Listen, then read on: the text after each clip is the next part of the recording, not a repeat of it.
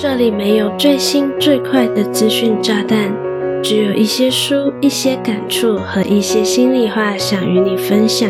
你现在收听的节目是《慢生活的朱莉安娜》。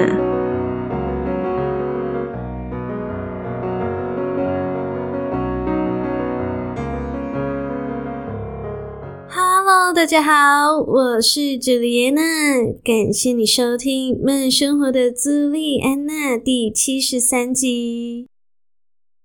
这一集节目上线的时候呢，也即将迎来二零二三年的最后一个礼拜啦。你进行年终盘点了吗？我自己呢，是打算在最后一个礼拜才进行盘点哦。那如果你已经正在进行盘点，今年的你完成了什么目标呢？又有哪些是未完成的呢？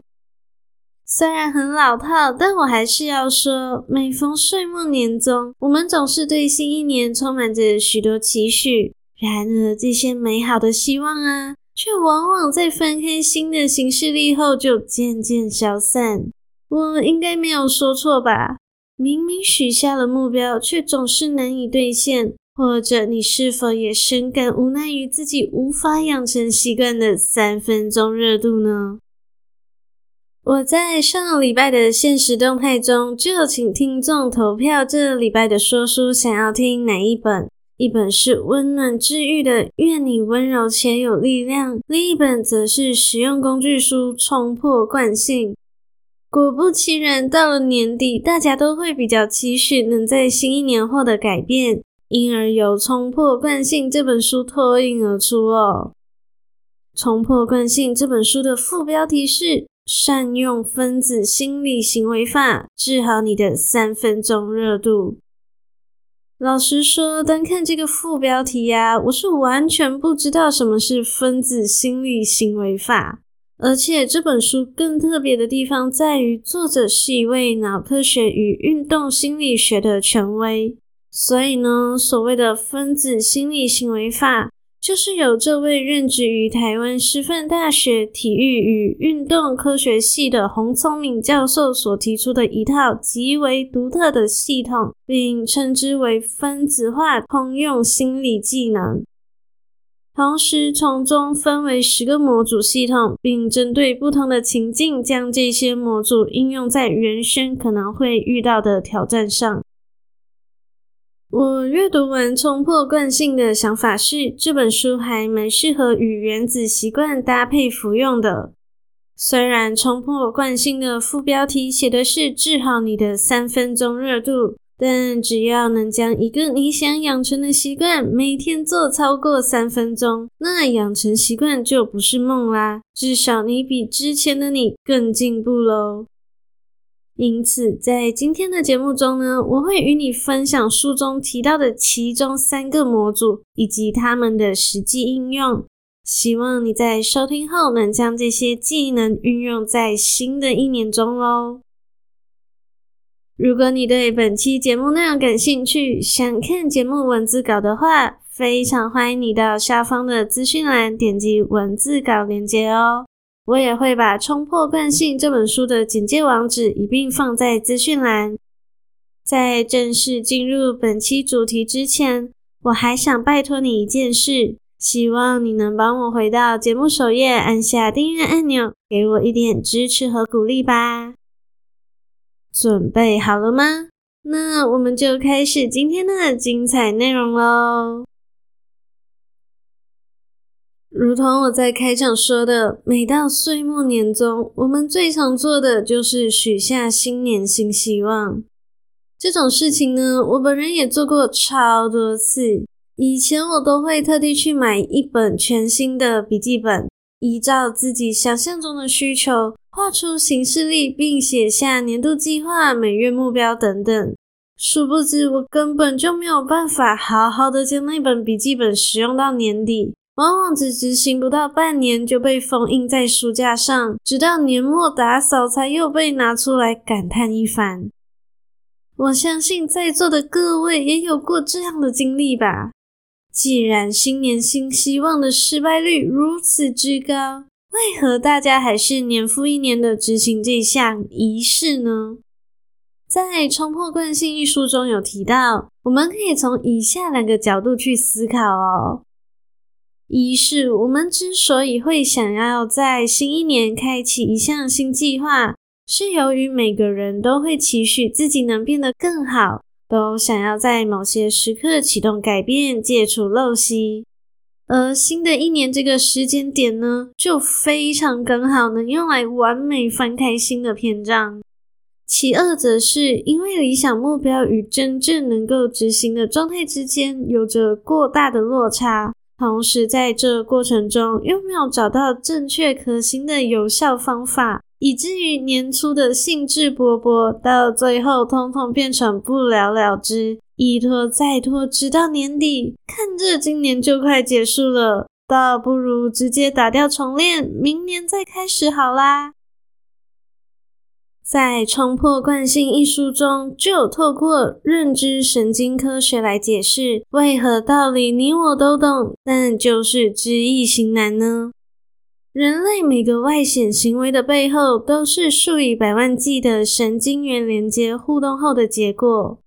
我在之前做过的习惯主题节目中也有提到，在我们的日常生活中，约有一半的行为源自于习惯。譬如早起刷牙，你不需要思考你要用右手还是左手拿牙刷，你就会自动拿起牙刷、挤牙膏、刷牙、漱口，一系列的动作行云流水。完全不需要完成一个动作后就停下来思考接下来要干嘛，一切都由大脑内的稳定神经回路以自动化的方式进行。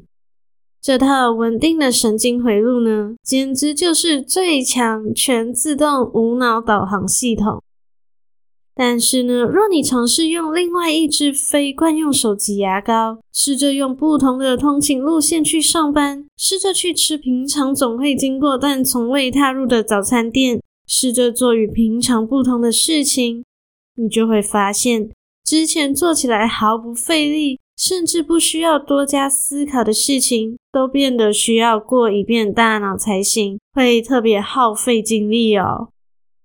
主要是因为啊，这些与平常不一样的行为正在试图改变你原本习惯的神经回路路径，而这就是为何我们总是没有办法如愿完成年初立下的计划。毕竟身体可是既聪明又懒惰的，可以节能，为何要耗能呢？所以就会在不自觉中把我们拉回原有的不费力的惯性模式。这些驾轻就熟的动作，早就已经被大脑重复思考或是运作了许多次，因而才会建立出稳定的神经回路，才能以自动化的方式运作，让我们误以为这些熟能生巧的事根本不需要用脑。透过以上说明，我相信聪明的你已经了解到惯性究竟是怎么一回事，而想要冲破惯性呢，就必须得在大脑中建立一条新的神经回路啦。只不过改变都是痛苦又费力的，尤其当我们付诸行动却没有看到实际进展，就会特别容易放弃。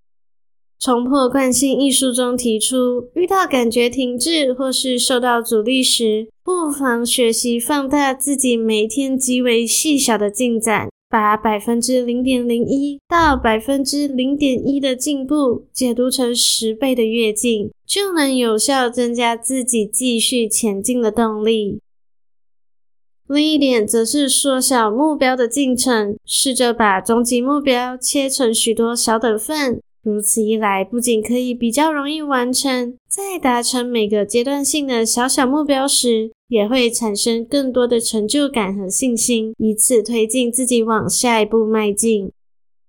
只要减少自己在达成目标过程中的挫败感，我们才更有意愿去改变已经形成习惯的行为模式。透过一再反复的过程，新行为也就会越来越自动化，最终形成习惯，做起来就再也不费心力啦。说了这么多呢，现在我们要扣回《冲破惯性》这本书的副标题所提到的分子心理行为法。作者提到，一切外显行为都是始于心理运作之后的结果。听起来文绉绉很难懂，对不对？我想用书中提到的情境来向你解释后，你就能搞懂当中缘由喽。你有没有遇过出门前才将背包里的雨伞拿出来，没想到要回家时却突然下起倾盆大雨的惨况呢？遇到这样的情境，你通常会怎样想呢？你会觉得自己有够倒霉，还是你会记得这次的教训，在以后出门之前先确认天气预报，或继续乖乖的每天都带雨伞出门呢？《冲破惯性》这本书想表达的呢，就是同一个讯息，在不同的两种解读下，会带来两个心境，影响两个决定，导致两个截然不同的结果。就像有些人会在心中抱怨下雨没带伞有够衰，但他下一次还是会没带雨伞；而有些人则会记得这次的经验，在往后出门前都先查看天气预报。明明经历着类似的情境，却会有如此不同的情绪反应的关键就在于心理操作能力。我们无法改变已经成为事实的讯息或事件，唯一可以转换、可以掌控的是选择用什么角度去看待。你的视角会决定你所看到的风景，而这样的态度呢，很大比例的将决定你之后会采取怎样的行动哦。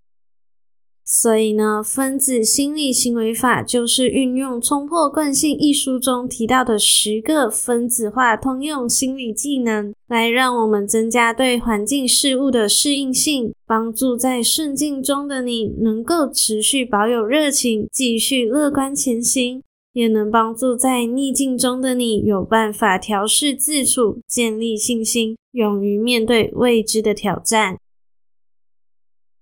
噔噔噔噔，中场休息时间到喽！这一集节目没有广告赞助，单纯的想让你喝点水休息一下，同时整理思绪。我们休息十秒钟后，马上回来。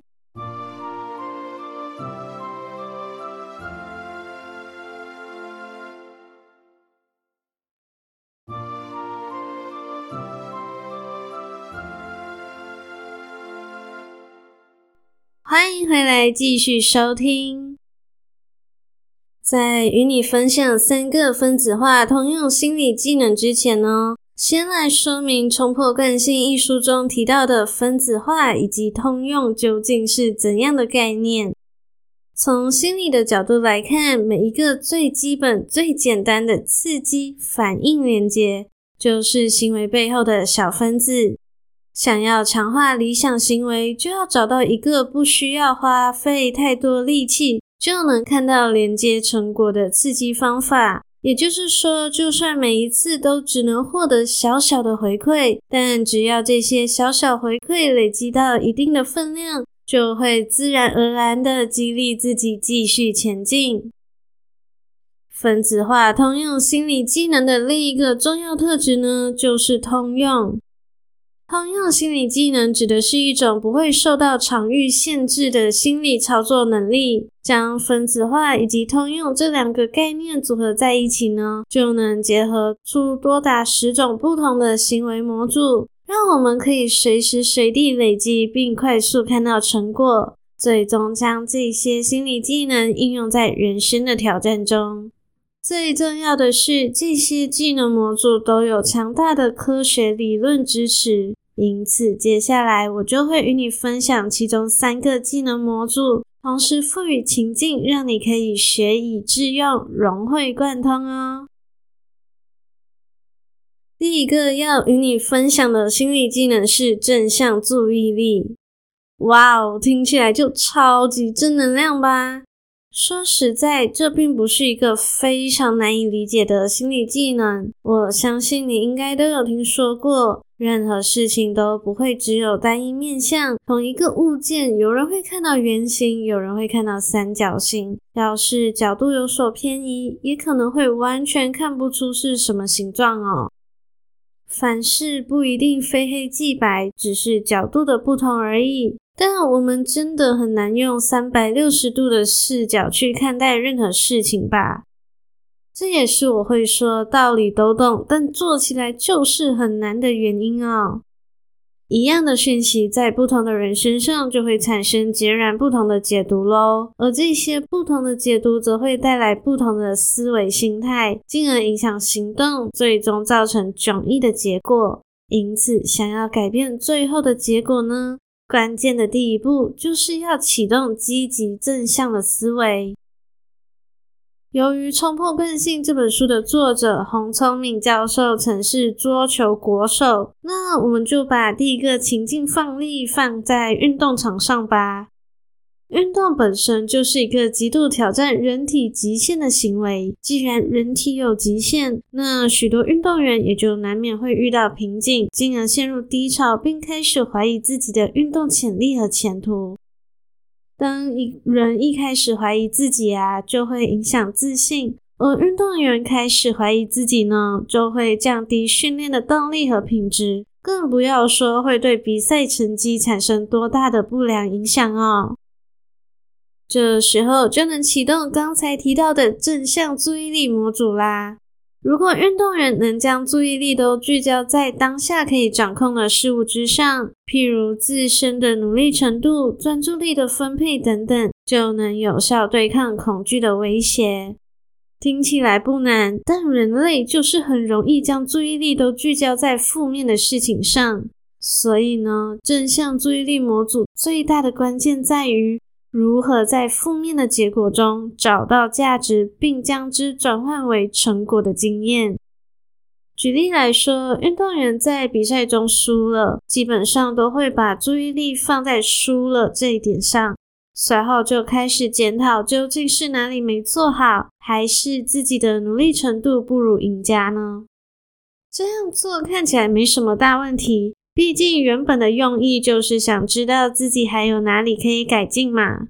但你知道吗？当一个人做不好的地方被拿出来放大检视，即便是自己检讨自己，也都是一件极度伤害自尊、减损信心的行为。相反的，若你能将注意力转移到另一面，也就是重新看待得分的地方，分析看自己虽然输了，但宝贵的那几分究竟是如何取得的，是做对了哪些事，同时加强这些做对的地方，那在未来呢，就能更积极的把握每个得分的机会喽。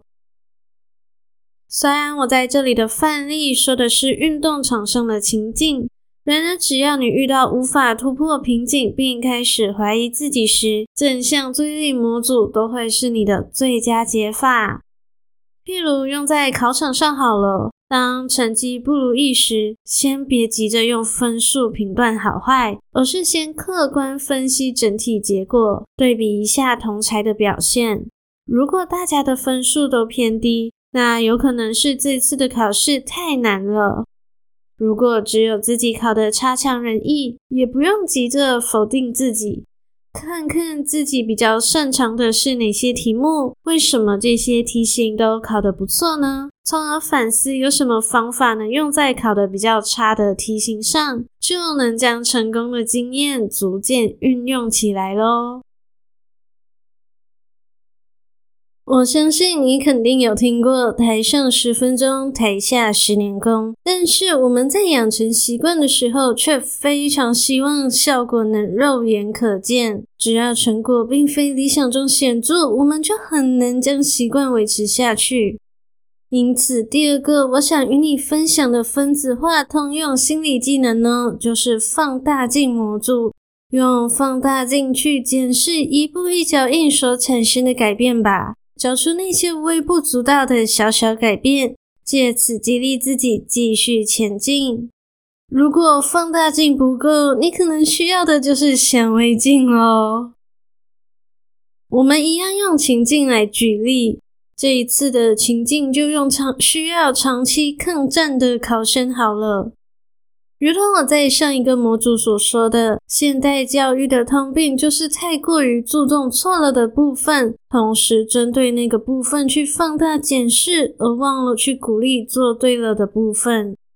这样的做法难免会影响学生们的自信。若是能运用放大镜模组，看见考生在考试成绩或是学习成果上的微小进展，就能为考生带来更多的动力与自信。而且啊，做法其实一点都不难，你只需要学会一个新的公式，解决一道数学题，背了几个新的单字，阅读完一篇英文作文等，都是很值得鼓励的。虽然不是多么可观的进展，但这些都是你比昨天又更进步的证明。在我看来，放大镜模组可说是非常实用的心理技能。举例来说，如果你是一个没有运动习惯的人，却设定了今年要完成一场马拉松路跑，你觉得这个目标的完成率会是多少呢？搞不好到了年底，你根本都没有去报名吧？要完成这个目标的最好方法呢，就是将想要完成的大目标切割成细微且具体的小小目标，而且必须是短时间就能看到成效的微小目标。像是每天跑五分钟，透过放大镜模组呢，你就能看到自己从完全不运动到每天可以达成跑五分钟的小目标，不觉得很激励人心吗？若上述的每天跑五分钟已经觉得轻而易举了，你就可以在一周当中自由抽出一天时间跑个十分钟。透过放大镜模组呢，你就能看到自己从每天跑五分钟到可以一天跑十分钟，简直值得我为你鼓掌啊！因此，要是你想要比昨天健康一点点，你就少搭一次电梯，改成走楼梯。或是今天的奶茶就从全糖改成半糖，即使不是什么突飞猛进的进展，但你还是可以先肯定自己今天的努力，因为你已经比昨天更加进步喽。在节目中要与你分享的最后一个分子化通用心理技能是吸引力模组，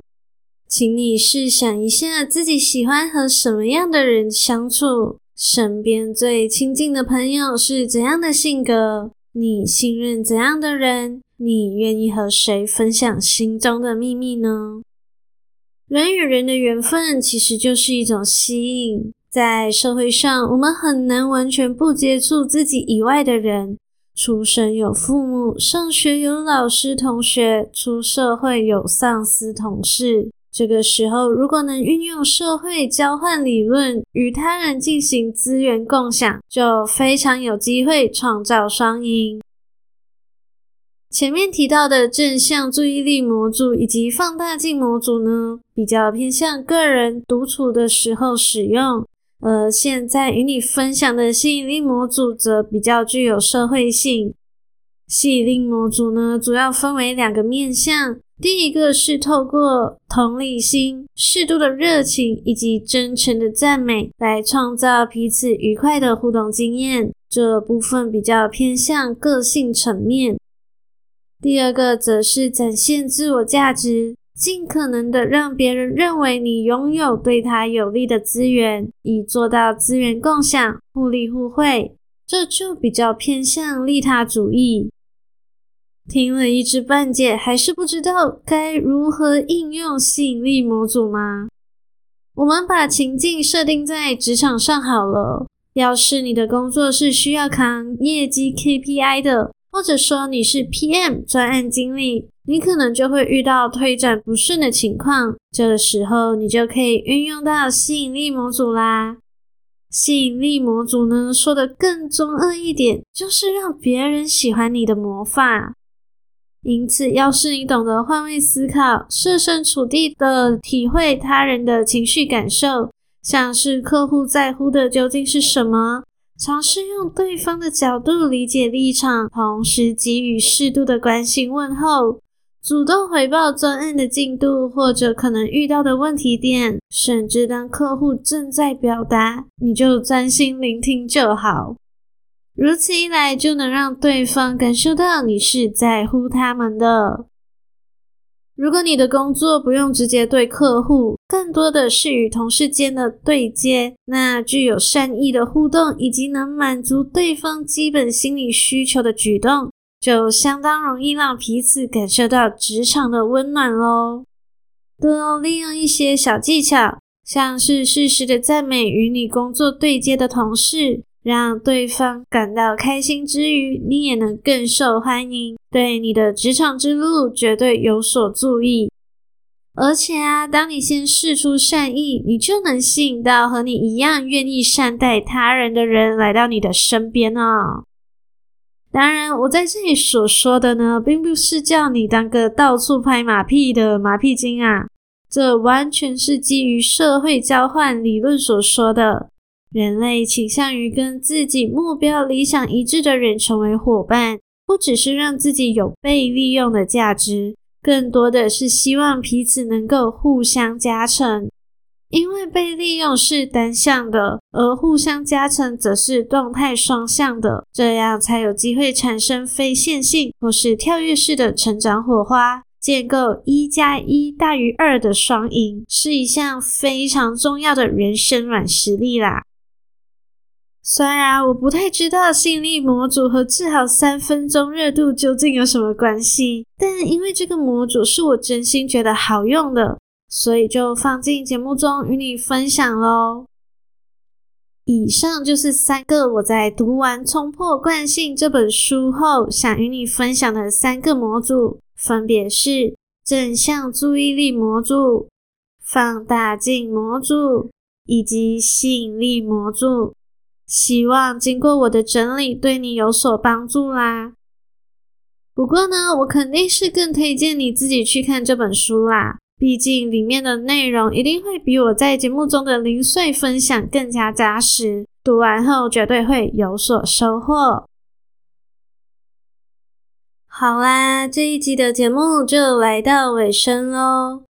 非常感谢你愿意在百忙之中收听慢生活的朱莉安娜，希望你喜欢本期的节目内容。要是经过我的分享能让你对《冲破惯性》这本书产生一些些的兴趣，就更棒喽！我很期待能收到你在阅读后的新的反馈哦。如果你觉得本期的节目内容还不错，期待你能订阅这个节目，同时花一点点的时间。帮我的 Apple Podcast 或是 Spotify 给我五颗星加留言，让更多的人有机会看到并收听这个节目哦。想用行动支持我的话，欢迎点击资讯栏 Buy Me a Coffee 的赞助连接，只需要一块钱的美金，你就能成为我的 Sugar Daddy and Mommy，赞助我购买更多的喉糖。让我能继续在这里用声音分享更优质的内容给你。心有余而力不足，当然也没关系，就帮我打开 Instagram，搜寻慢生活的朱莉安娜吧。我的 IG 账号是 julianachoo.com，帮我按下关注按钮，当做给我的小小鼓励吧。另外，我还有一个可以与你秘密交流的电子报哦，传送门就在资讯栏里。想获得更多能触发思考的内容，或是想知道我最近看了哪些好书、哪些好电影，就赶快点击加入电子报吧。我是朱莉安娜，期待与你的再次相遇。